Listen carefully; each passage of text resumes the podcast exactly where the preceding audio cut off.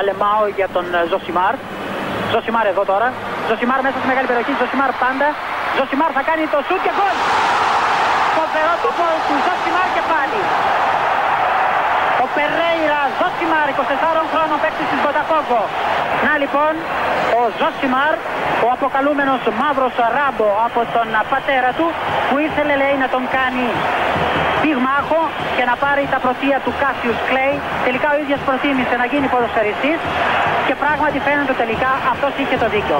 Το δίκιο λοιπόν με το μέρος του Ζωσιμάρ. Ήταν στις αρχές που είχα μπλέξει με τη γυναίκα μου και πώς τώρα. Εντάξει, λεπτομέρεια, ας πούμε, δεν θυμάμαι ακριβώς πώς πήγε η κουβέντα. Κάποια στιγμή της λέω: ρε παιδί μου, πάμε να κάνουμε bungee jumping, ξέρω, να πέσουμε, όχι, να κάνουμε ελεύθερη πτώση. Είσαι τρελός, μου λέει για την έκφρασή της. Το τρελάθηκες. Όταν διαφωνεί με κάτι, τρελάθηκες. Αποκλείται να διαφωνείς χωρίς να είσαι εσύ τρελός. Καταλάβες, πήγαινε κατευθείαν ότι εσύ τρελάθηκες. Δεν είσαι καλά. Έχει τρελαθεί. Τη λέω γιατί. Και διαπιστώνω για πρώτη φορά τότε, ας πούμε, ότι φοβάται. Δεν είναι ο τύπος που θα σου πει πάμε και εκείνο και τα άλλο. Μάλλον το διορθώνω. Όλοι φοβόμαστε. Αυτό είναι και το νόημα. Του να πάει να κάνεις ελεύθερη πτώση, ας πούμε, ή του bungee jump ή οτιδήποτε. Όλοι φοβόμαστε. Το νόημα είναι ότι πας εκεί, νικάς το φόβο σου, κάνεις αυτό το οποίο είναι ρηψοκίνδυνο εκείνη τη στιγμή και παίρνεις όλη την αδρεναλίνη, την ικανοποίηση, το thrill, όλο αυτό το πράγμα του να το κάνεις. Και συνειδητοποιώ ότι είναι σαν άνθρωπος ο οποίος δεν είναι, βρίσκει κανένα ενδιαφέρον στο να νικήσει το φόβο του. Δηλαδή τον αγαπάει το φόβο του και τον θέλει. Τι μου τρελάθηκες. Υπάρχει περίπτωση. Την τζιγκλάω εγώ, ρε παιδί μου, ότι ξέρεις γιατί φοβάσαι, την αυτό, όλα αυτά. Μα είναι δυνατόν. Μα ξέρεις, κάποια στιγμή άρχισε να κάνει στεναχωριά μικρός. Δηλαδή, τύπου. Τι εννοείς, ρε παιδί μου, δηλαδή, ότι δεν θα το κάνεις, ας πούμε, δεν θα κάνουμε ποτέ κάτι τέτοιο μαζί, γιατί εσύ φοβάσαι. Μου λέει, ναι. Εντάξει, μου, κρίμα δεν είναι να το κάνω εγώ και να το κάνεις εσύ. Και μετά μου λέει, τι εννοείς. Δεν είναι κρίμα να πάμε να το κάνουμε αυτό το πράγμα, ας πούμε, και να είμαι. Γιατί μου λέει, ούτε εσύ θα το κάνεις.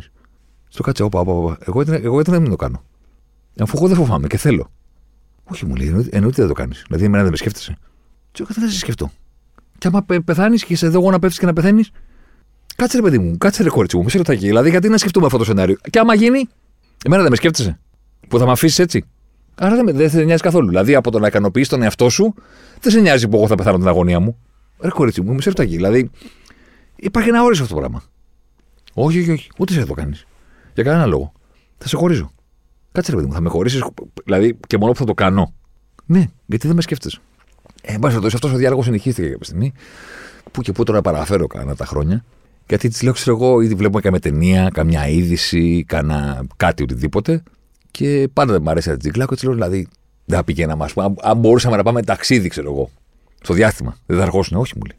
Ούτε θα μ' άφηνε να τα πάω. Όχι με τίποτα. Δηλαδή έρχεται ο Elon Musk, εντάξει, και σου λέει. Και Σάρι, έχω μάθει ρε παιδί μου ότι με βρίζεις στο Twitter.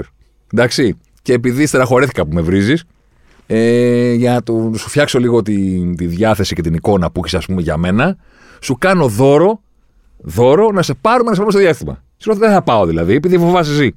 Όχι, και άμα γίνει τίποτα. Σε όλη αυτή την κουβέντα, εν πάση περιπτώσει, του αν φοβάσαι για το αν θα ήθελες να είσαι εκεί, αν θα μπαίνεις σε ένα αεροσκάφο να κάνεις, ρε παιδί μου.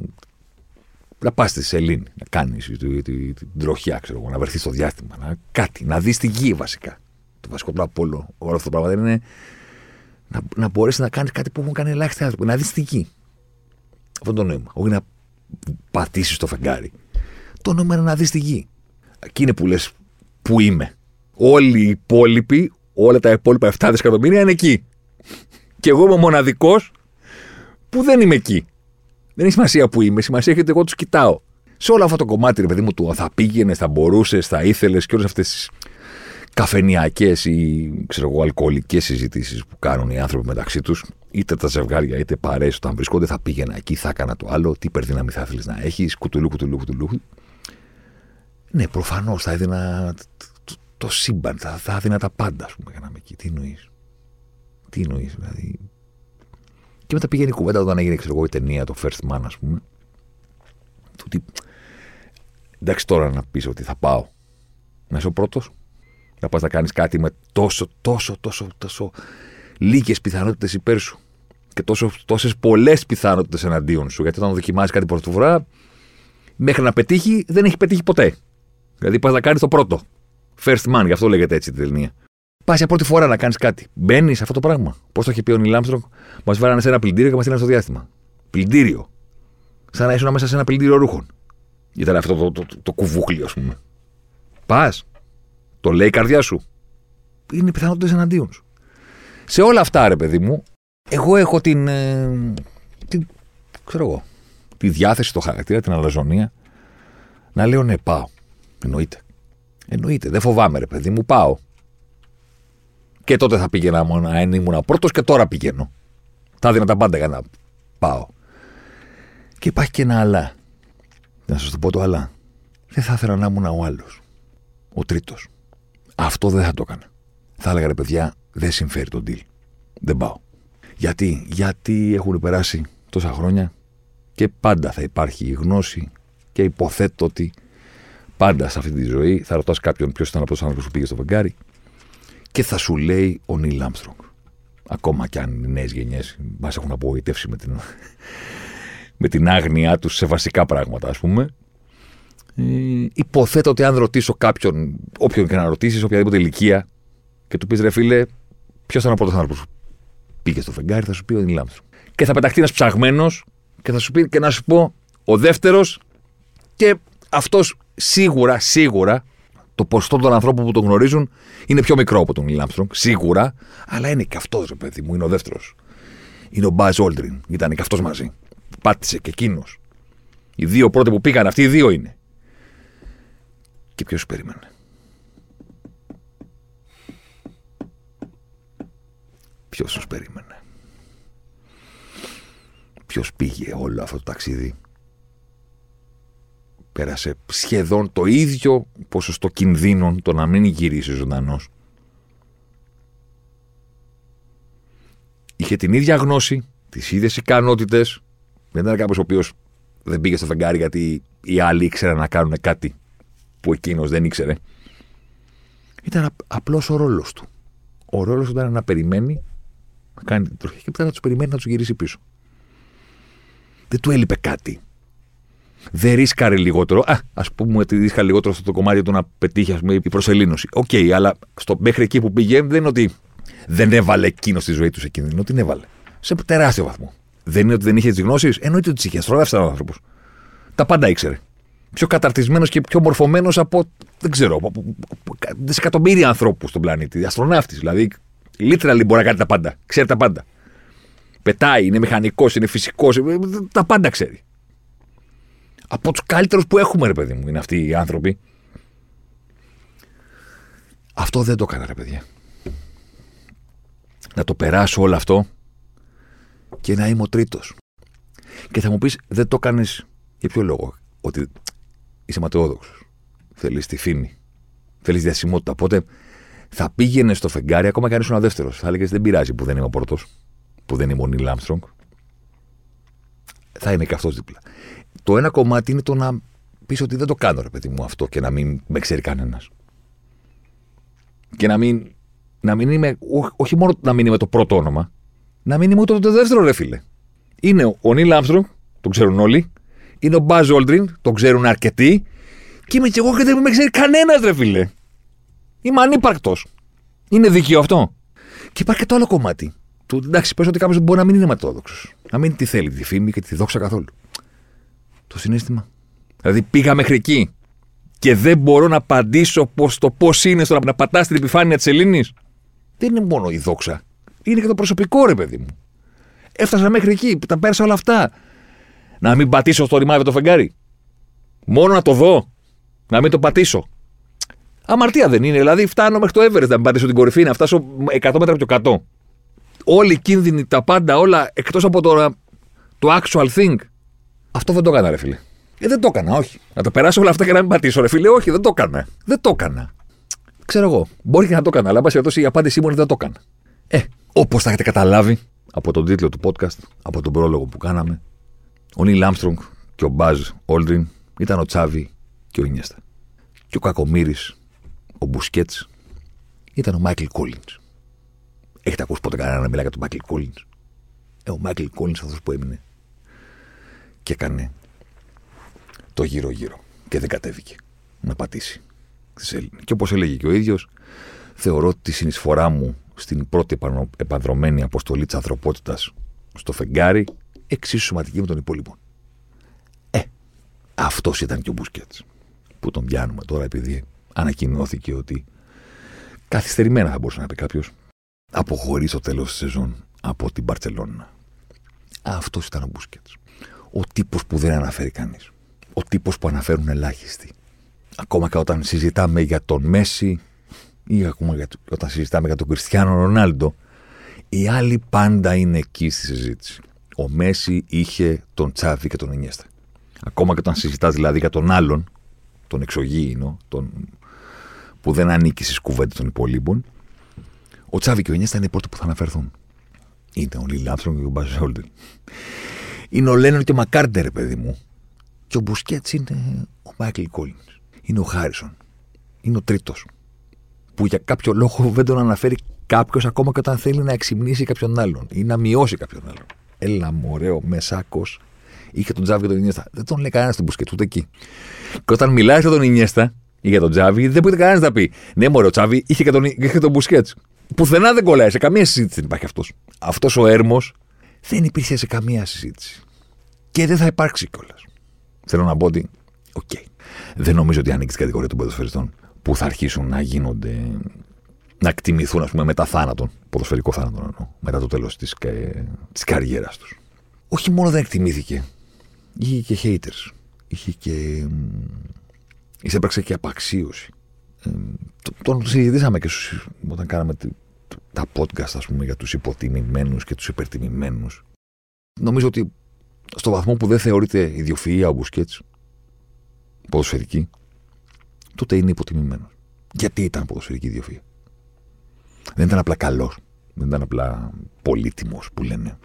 Έχεις δίκιο, λέει, είναι αδικημένος, δεν ήταν πολύτιμο γρανόνες. Δεν ήταν πολύτιμο γρανόνες, ήταν ιδιοφυΐα ο άνθρωπος. Εντάξει. Απλώς ήταν ιδιοφυΐα με έναν τρόπο που δεν ταιριάζει σε κανένα καλούπι. Δηλαδή αυτό σκεφτόμουν ερχόμενος, ας πούμε, ετοιμάζομενος για το pod. Την ώρα που ανακοινώθηκε το γεγονός ότι αποχωρεί, που κατέληξα ότι να πάω να κάνω ένα Μπουσκέτς, γιατί όχι, καιρό έχουμε να κάνουμε κάτι έτσι ρετρό, κάτι έτσι αφιερωματικό, ας πούμε, και να μην ασχολούμαστε με πράγματα της επικαιρότητας, Champions League, Super League και όλα αυτά τα πράγματα. Και λέω: ωραία, άκου να δεις, το βρήκα. Θα κάνω και ένα poll, ας πούμε. Και προφανώς ήξερα πάρα πολύ καλά, το διάλεξα, το τι θα πω και τι θα ρωτήσω τον λαό του Twitter. Και τους λέω: παιδιά, καλύτερος ποδοσφαιριστής. Παιδιά, δύο λέξεις. Ούτε όχι ποιον προτιμάτε, ούτε ποιον θεωρείτε, ούτε τίποτα. Καλύτερος ποδοσφαιριστής. Πίρλο, Μπουσκέτς. Και την ώρα που γράφεται το pod, έχει πάρει το poll μου 4.834 ψήφους. Α, δεν είναι και μισό εκατομμύριο, αλλά δεν είναι και αμεληταία ποσότητα. Πάμε για τις 5.000. Και νικητής με 72% είναι ο Πίρλο. 72% ρε φίλε. 72%. Ούτε 1 στους 3, πιο κοντά στο 1 στους 4. Δεν πιστεύουν ότι ο Μπουσκέτς ήταν καλύτερος ποδοσφαιριστής από τον Πίρλο. 72%. Και πες μου εσύ ποιος είναι ο λόγος. Έχω πάρει μηνύματα από κάτω. Υπάρχουν αρκετοί που έχουν σταθεί στο Μπουσκέτς, αλλά έχω πάρει μηνύματα. Τι εννοείς, τρολάρεις? Η ιεροσυλία και μόνο η ερώτηση. Τι σχέση έχουν οι ποδοσφαιριστές αυτοί? Και μεταξύ έχω διαλέξει επίτηδες τον Πίρλο. Για ποιο λόγο? Ο Πίρλο μαζί με τον παλιότερα τον Ρεδόνδο, αλλά τον είχαμε δει λιγότερο τον Ρεδόνδο. Ο Πίρλο ήταν κλασική περίπτωση παίχτη που μας έβγαλε να συζητάμε για το τι πρέπει να είναι ένα εξάρι. Ήταν το κλασικό παράδειγμα που έφεραν όλοι στην επιφάνεια όταν λέγανε ότι εμένα δεν μ' αρέσουν τα εξάρια που είναι καταστροφής, που τρέχουν, τα μηχανάκια που μαρκάρουν, σκυλιάζουν και όλα αυτά τα κλισέ, ξέρετε, τα μισογραφικά. Και σου λέει κάποιος: φίλε, εγώ θέλω τον Πίρλο. Πριν καν υπάρξει ο Μπουσκέτς, υπήρχε ο Πίρλο. Που τον πήραν από το 10 και τον έκαναν 6. Έναν αρτίστα, ας πούμε. Κρατήστε τη λέξη αυτή, κρατήστε την πολύ σφιχτά τη λέξη αρτίστας. Θα τη βρούμε στη συνέχεια του podcast. Που τον πήραμε από το 10 και τον βάλαμε στο 6. Και ήταν από μόνος του η ύπαρξή του στο γήπεδο του Πίρλο, ήταν ο λόγος να κάνουμε τις φιλοσοφικές συζητήσεις. Για το τι είναι σημαντικότερο. Η πρώτη πάσα και τεχνική, αυτό που παίζει στο 6, ή να καταστρέφεις. Και η απάντηση ήταν ανάλογα τι θες να παίξεις. Ανάλογα ποιος θες να είσαι. Αν θες να έχεις αρτίστες μπροστά, τότε να περνάει το Μακελελέ. Να δέρνει. Να δέρνει ο Μακελελέ, να παίζουν μπάλα οι υπόλοιποι. Φεύγει ο Μακελελέ από τη Ρεάλ, διαλύεται η ισορροπία της Ρεάλ Μαδρίτης. The Makelele Roll. Τόσο σημαντικός ήταν ο Μακελελέ που έδωσε το όνομά του σε αυτό που έκανε στο γήπεδο.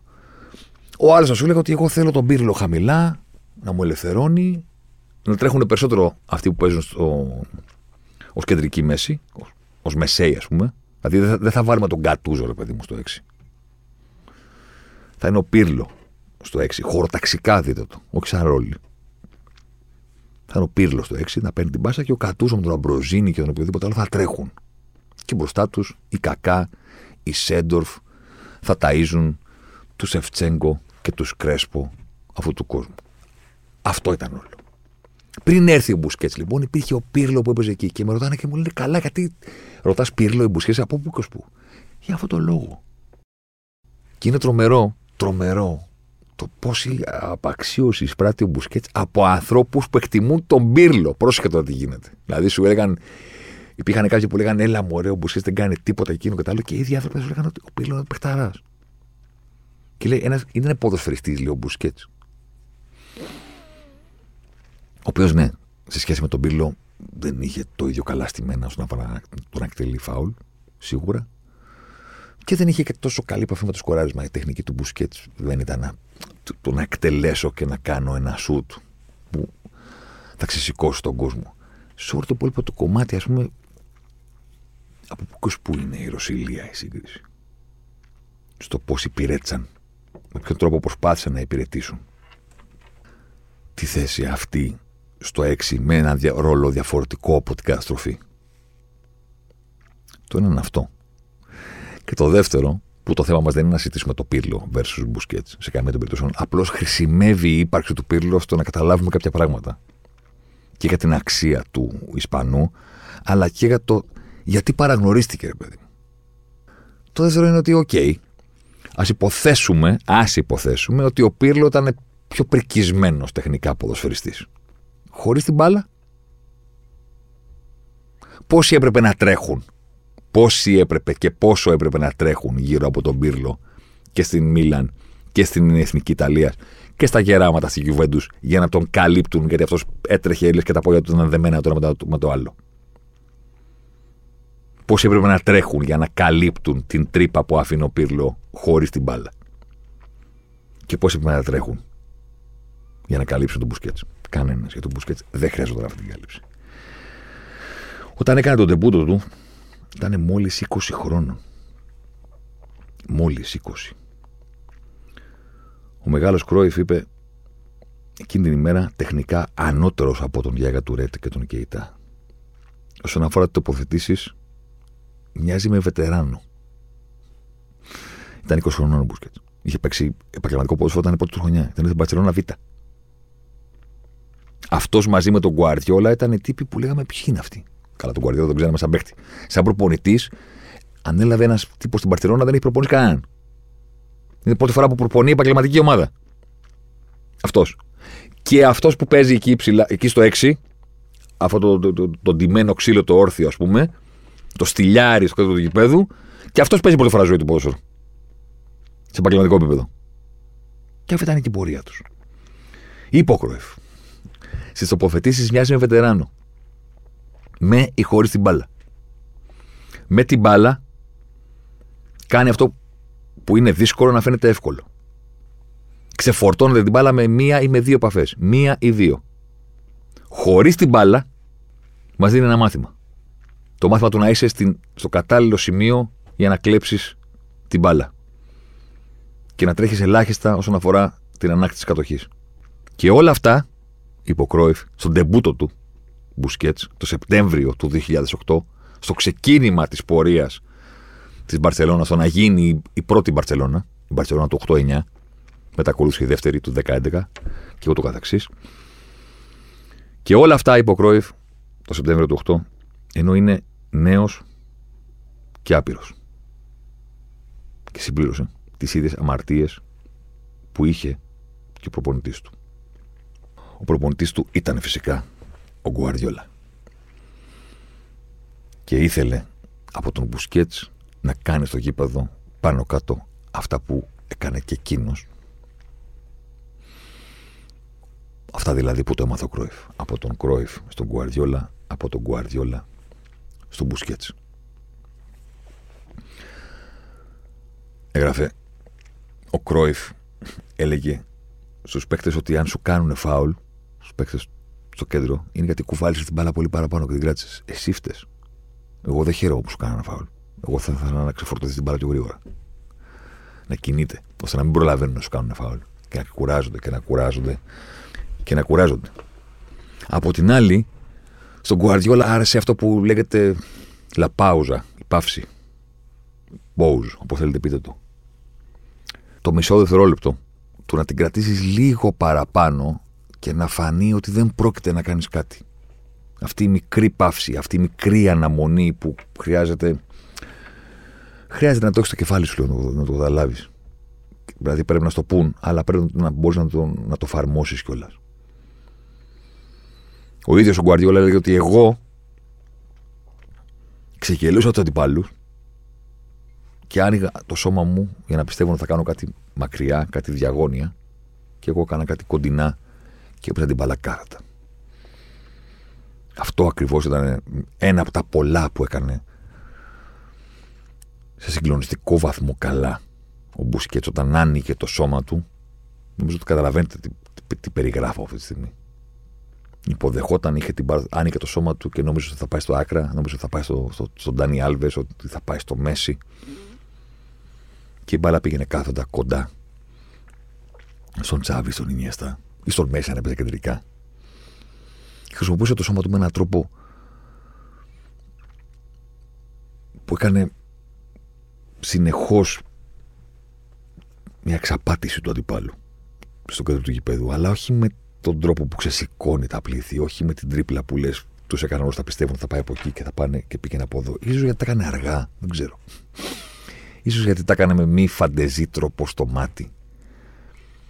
Για τα τελευταία 15 χρόνια, αν εξαιρέσουμε τον Κοντό, ας πούμε, δεν μπορώ να σκεφτώ άλλον ποδοσφαιριστή που να έχει ξεγελάσει τους εσφόρους τους αντιπάλους του από τον Μπουσκέτς. Γιατί ο Μπουσκέτς ήταν και πάντα παρόν, δηλαδή έχει παίξει από τότε, από το Σεπτέμβριο το 8 μέχρι τώρα. Εντάξει, μιλάμε πάντα εκεί. Μπαρσελόνα, Εθνική Ισπανίας. Όλα τα τουρνουά, όλες οι διοργανώσεις, όλα τα παιχνίδια. Αν εξαιρέσουμε τον Κοντό, δεν μπορώ να σκεφτώ άλλον που να έχει κοροϊδέψει τόσο πολύ κόσμο. Τόσο συχνά στον αγωνιστικό χώρο. Θα πάω μακριά και πάσαρε κοντά. Θα την κρατήσω, την έδινα με τη μία. Κίνηση προς τα μπρος, θα φύγω προς τα πίσω. Στην αρχή έλεγαν ότι είναι έγκλημα που για χάρη αυτού του ποδοσφαιριστή που δεν έχει κανένα προφανές προσόν τελειώνει η καριέρα του Τουρέ στην Μπαρσελόνα. Έτσι φαίνονταν. Ότι είναι εγκληματικό από πλευράς του Γκουαρδιόλα. Δεν παίζει ο Γιάκα Τουρέ για να παίζει αυτός.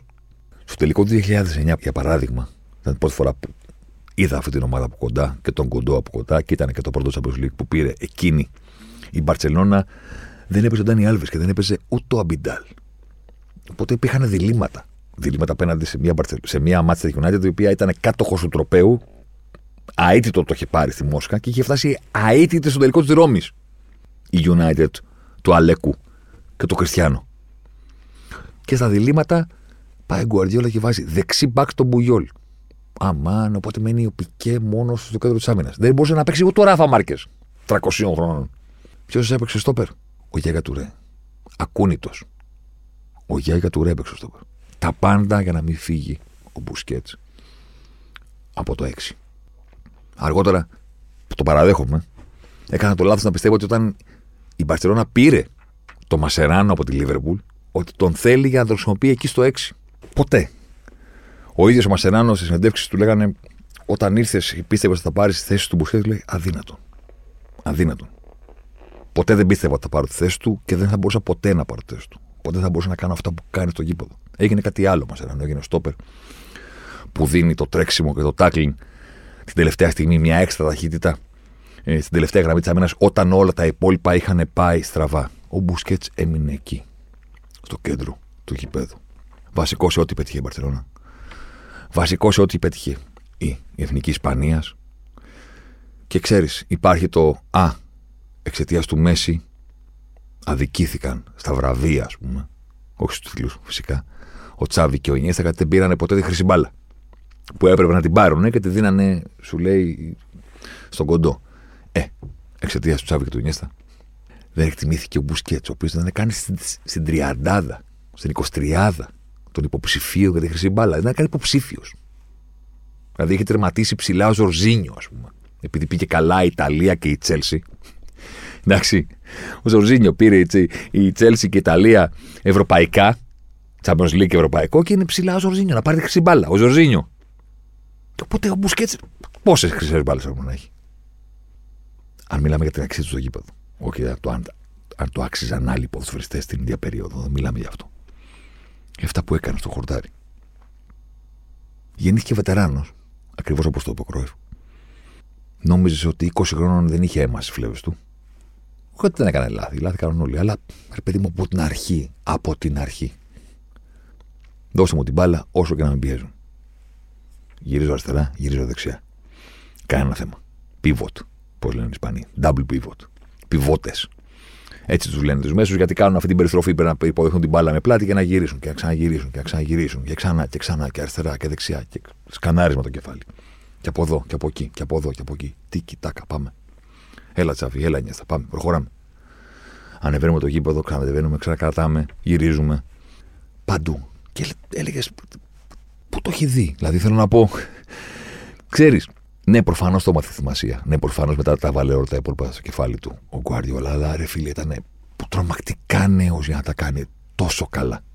Λες και ήδη υπάρχει αυτό το πράγμα εκεί έξω, το οποίο δεν υπήρχε, είχε χαθεί για χρόνια. Δεν το έκανε καν ο Πίρλο έτσι με αυτόν τον τρόπο. Γιατί έπαιζε μεν εκεί ο Ιταλός και ήταν η μύγα μέσα στο γάλα ο Πίρλο τη δεκαετία του 2000 που όλοι ήταν destroyers και όλοι έτρεχαν και όλοι κάλυπταν χώρους στα παιχνίδια του Champions League που ήταν ή 0-1 ή 1-0 ή 0-0.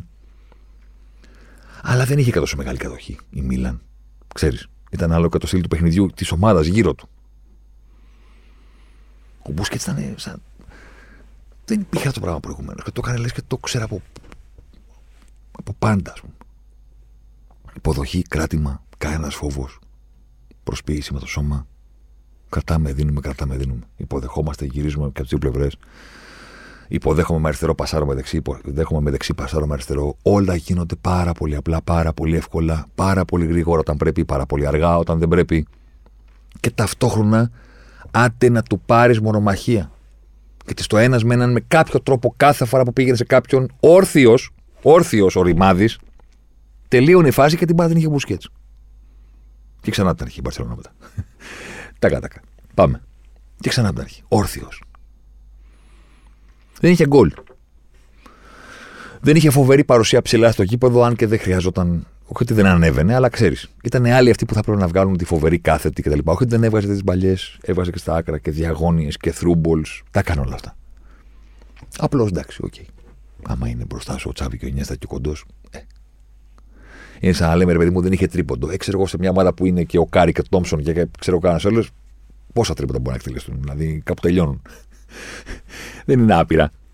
Άμα είναι οι άλλοι στην ομάδα, πόσα να πάρεις εσύ. Πόσες κάθετες να πάρει ο Μπουσκέτς όταν είναι ο Τσάβη, ο Ινιέστα και ο κοντός. Δεν γίνεται. Και μετά προσθέθηκε και ο Χαβρέγκας.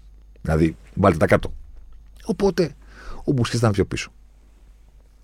Δίδυμο κιόλας με τον Τζάμπι Αλόνσο, που κι αυτός έκανε το δικό του όνομα. Μου τον ανέφεραν αρκετοί τώρα, ας πούμε, στην κουβέντα που έκανα και στο πόλο. Αλλά διαφορετικού τύπου ο Τσάμπι. Περισσότερα τα τρεξίματα του παιχνιδιού. Δεν ήταν κάποιος που έλεγε τι δουλειά είχε αυτό στο 6.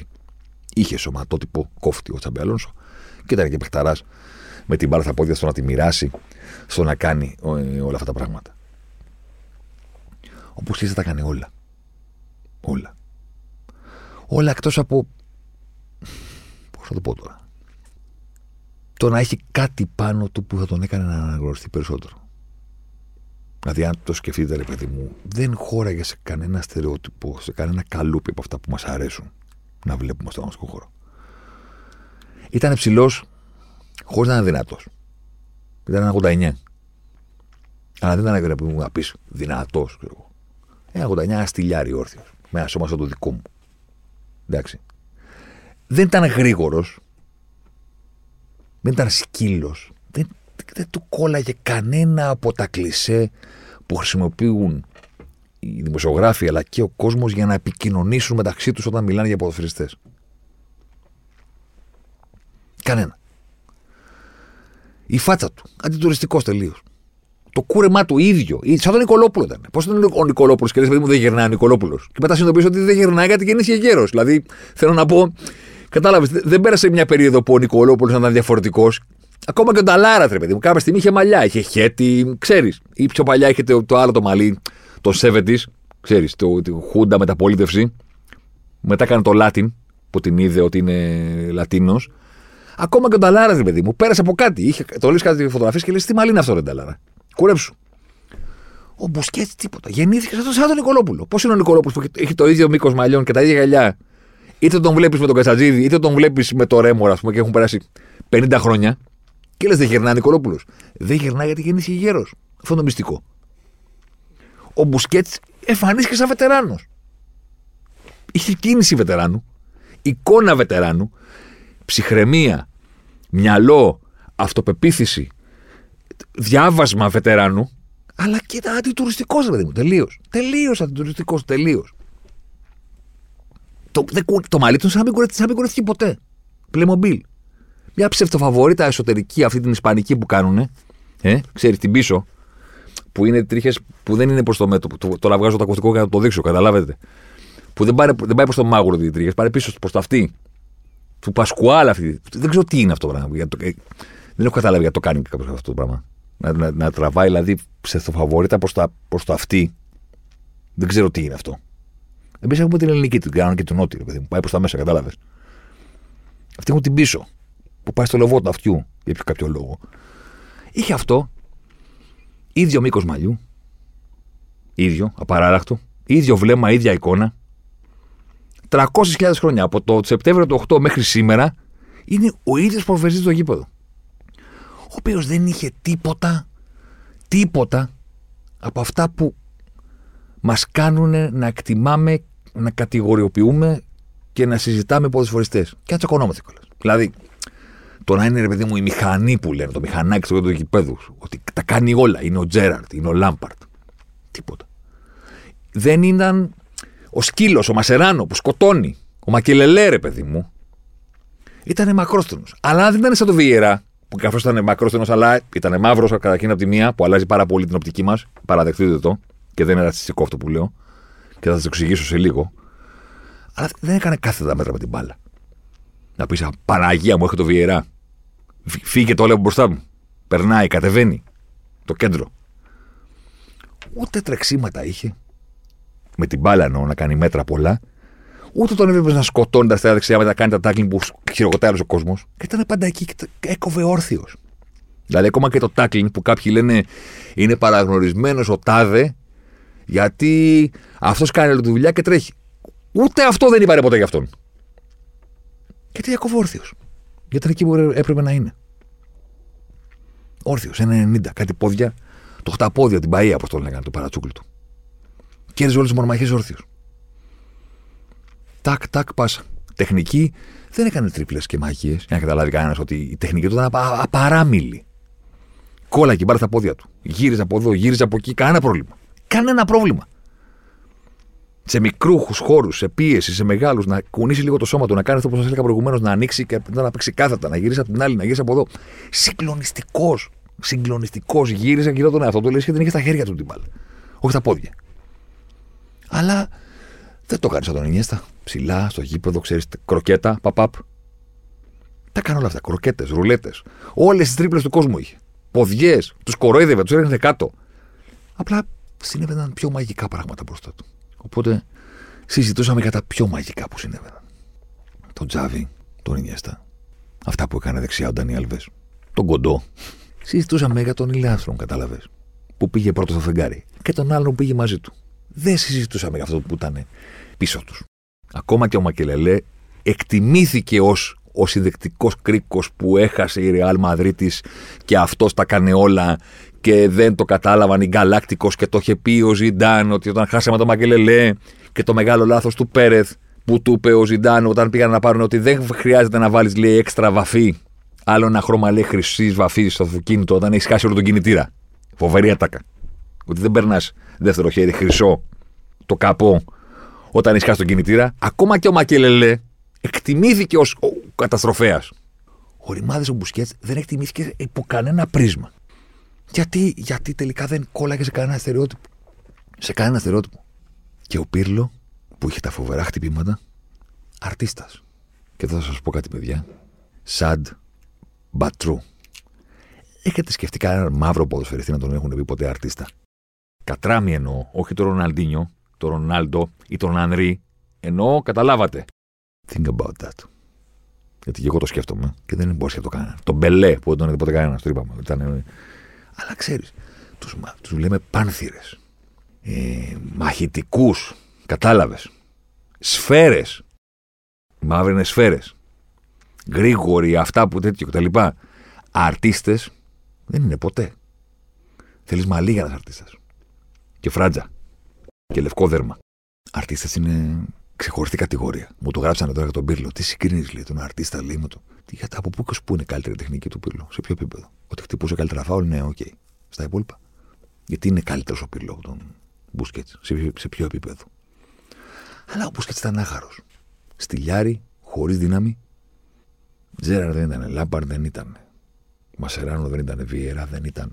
Πίρλο δεν ήταν. Ο Πίρλο, αν υποθέσουμε ότι έχει ένα 100% εκτίμησης σε κάποιου, δηλαδή από το τι βαθμό του βάζει κάποιος, το 10% του βαθμού που δίνει κάποιος στον Πίρλο, θα σας το πω τώρα και δεν κολώνω καθόλου, το 10% της εκτίμησης που έχει κάποιος στον Πίρλο οφείλεται στο γεγονός ότι ο Πίρλο έχει πεταχτά αυτιά. Όπως σας το λέω. Επειδή τα αυτιά του ήταν σαν δορυφορικά πιάτα, άφησε μαλλί. Και πέρασε με αυτό το μαλλί όλη του την καριέρα. Και το βλέπαν όλοι με αυτό το και καλά, το ατιμέλι το ρε παιδί μου, ότι δεν νοιάζομαι και πολύ για το μήκος και είμαι λίγο αρτίστας και Πίρλο is not impressed. Το 10% της εκτίμησης που έχει κάποιος στον Πίρλο, του βάζει 98. Με άλλο κούρμα θα του βάζει 88. Δεν μπορείτε να μου το βγάλετε από το μυαλό αυτό για κανένα λόγο. Ότι δεν είναι κομμάτι της ποδοσφαιρικής γοητείας του Πίρλο, ότι είχε μία ολόκληρη ζωή το συγκεκριμένο μαλλί, το ατιμέλι, το περίεργο και όλα αυτά τα πράγματα. Ο άλλος 1,89, χωρίς δύναμη, να πεις ότι είναι θηρίο, ούτε θηρίο, τίποτα, κανένα κλισέ, κανένα, θηρίο, σκύλος, μηχανάκι, αρτίστας, τίποτα, κανένα κλισέ. Δεν του ταιριάζει. Ιδιοφυΐα ήταν ο άνθρωπος, ποδοσφαιρική. Κι ας το έκανε με έναν τρόπο που δεν ταιριάζει σε κανένα από τα στερεότυπα που έχουμε στο κεφάλι μας. Δημιούργησε όλη αυτή τη γενιά των ποδοσφαιριστών που ακολούθησαν τους Ζορζίνιους, και ως αυτούς τους περίεργους, που δεν ήταν όλοι ικανοί να φορέσουν τα παπούτσια του, αλλά όπως η Μπαρσελόνα δημιούργησε την ανάγκη για, ξέρω εγώ, στόπερ που ξέρουν μπάλα, γιατί πρέπει να κάνουν build-up, γιατί πλέον οι ομάδες πιέζουν, οπότε για να ανταποκριθείς στην πίεση πρέπει να ξέρουν όλοι ποδόσφαιρο.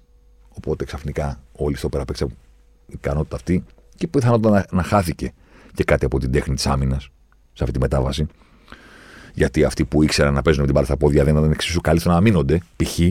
Ναι, υπάρχει και αυτό. Έτσι γεννήθηκε και η ανάγκη εκεί στο 6 να μην παίζει κάποιος ο οποίος θα δέρνει και θα δαγκώνει τα λαρύγκια των αντιπάλων, αλλά να παίζει κάποιος ο οποίος θα έχει ικανότητα με την μπάλα στα πόδια και θα μπορεί να καλύπτει και τους χώρους. Και αυτό. Ο Μπουσκέτς τα έκανε όλα. Και δημιούργησε μια ολόκληρη σχολή και ένα ολόκληρο bloodline από κάτω, ας πούμε. Των υπολείπων και των παιχτών που έρχονται και παίζουν εκεί και πρέπει να είναι καλοί με την μπάλα στα πόδια. Αυτός ήταν συγκλονιστικός αυτά που επέλεγε να κάνει στο κήπεδο, στο πόσο άνετα έκανε όλα αυτά τα πράγματα τα οποία τα κάνανε να φαίνονται εύκολα. Ο Ντελ Μπόσκε είπε κάποτε διάσημο ότι βλέπεις το παιχνίδι και δεν βλέπεις τον Μπουσκέτς. Βλέπεις τον Μπουσκέτς και καταλαβαίνεις όλο το παιχνίδι. Περνούσε απαρατήρητος ενώ συνέχεια την παρθαποδία του. Έκανε κόσμο ακόμα και τώρα να μου γράφει κατά από το πόλι τι εννοείς και τι έκανε ο Μπουσκέτς και από πού και ως πού. Που τον είδανε όλη του την καριέρα και δεν κατάλαβαν ότι είναι ιδιοφυΐα. Δεν κατάλαβαν ότι είναι καλός. Το οποίο δεν ξέρω αν λέει πολλά για εκείνους, αν λέει πολλά για αυτόν, αν λέει πολλά για το ότι δεν είχε κάτι να τραβάει το μάτι. Ο Κρόιφ έλεγε ότι το να παίξει ωραίο ποδόσφαιρο είναι απλό, αλλά το απλό ποδόσφαιρο το πιο δύσκολο πράγμα στον κόσμο. Αυτό έκανε ο Μπουσκέτς. Το πιο δύσκολο πράγμα στον κόσμο. Θα έπρεπε ίσως να τον έχουμε αποχαιρετήσει νωρίτερα. Θα έπρεπε σίγουρα σχεδόν σίγουρα να έχει θεματίσει νωρίτερα την Μπαρσελόνα. Της έκανε κακό στα γεράματα, οπότε της έκανε και ο Πικέ. Αλλά οκ, συμβαίνουν αυτά. Ή πεθαίνεις νωρίς και γίνεσαι ήρωας, όπως μας έμαθε το Dark Knight, ή ζεις αρκετά ώστε να δεις τον εαυτό σου να γίνεται ο κακός. Ο Μπουσκέτς έμεινε παραπάνω, έγινε ο κακός. Έκανε ακόμα και αυτούς που πέτυχαν τα πάντα με εκείνον στο γήπεδο να λένε πρέπει να φύγει, πρέπει να σταματήσει, πρέπει να σταματήσει να παίζει. Κάνει κακό. Συμβαίνει αυτό. Όταν μείνεις παραπάνω από το κανονικό, είναι ο Μάικλ Κόλινς του κέντρου της Μπαρσελόνα. Είναι ο τύπος που είδε τον Ζάβη και τον Ινιέστα να πηγαίνουν στο φεγγάρι και αυτός τους κοιτούσε από δίπλα. Δεν ήταν ένα ράφι πιο κάτω από αυτούς. Λιγότερο σπουδαίος ήταν. Η διαφορά δεν ήταν ένα ράφι πιο κάτω. Στο χώρο του, στο ρόλο του, με τον τρόπο του που δεν έμοιαζε με κανενός άλλου, ο Μπουσκέτς ήταν μια ιδιοφυΐα. Όσοι το κατάλαβαν, το κατάλαβαν. Σας χαιρετώ.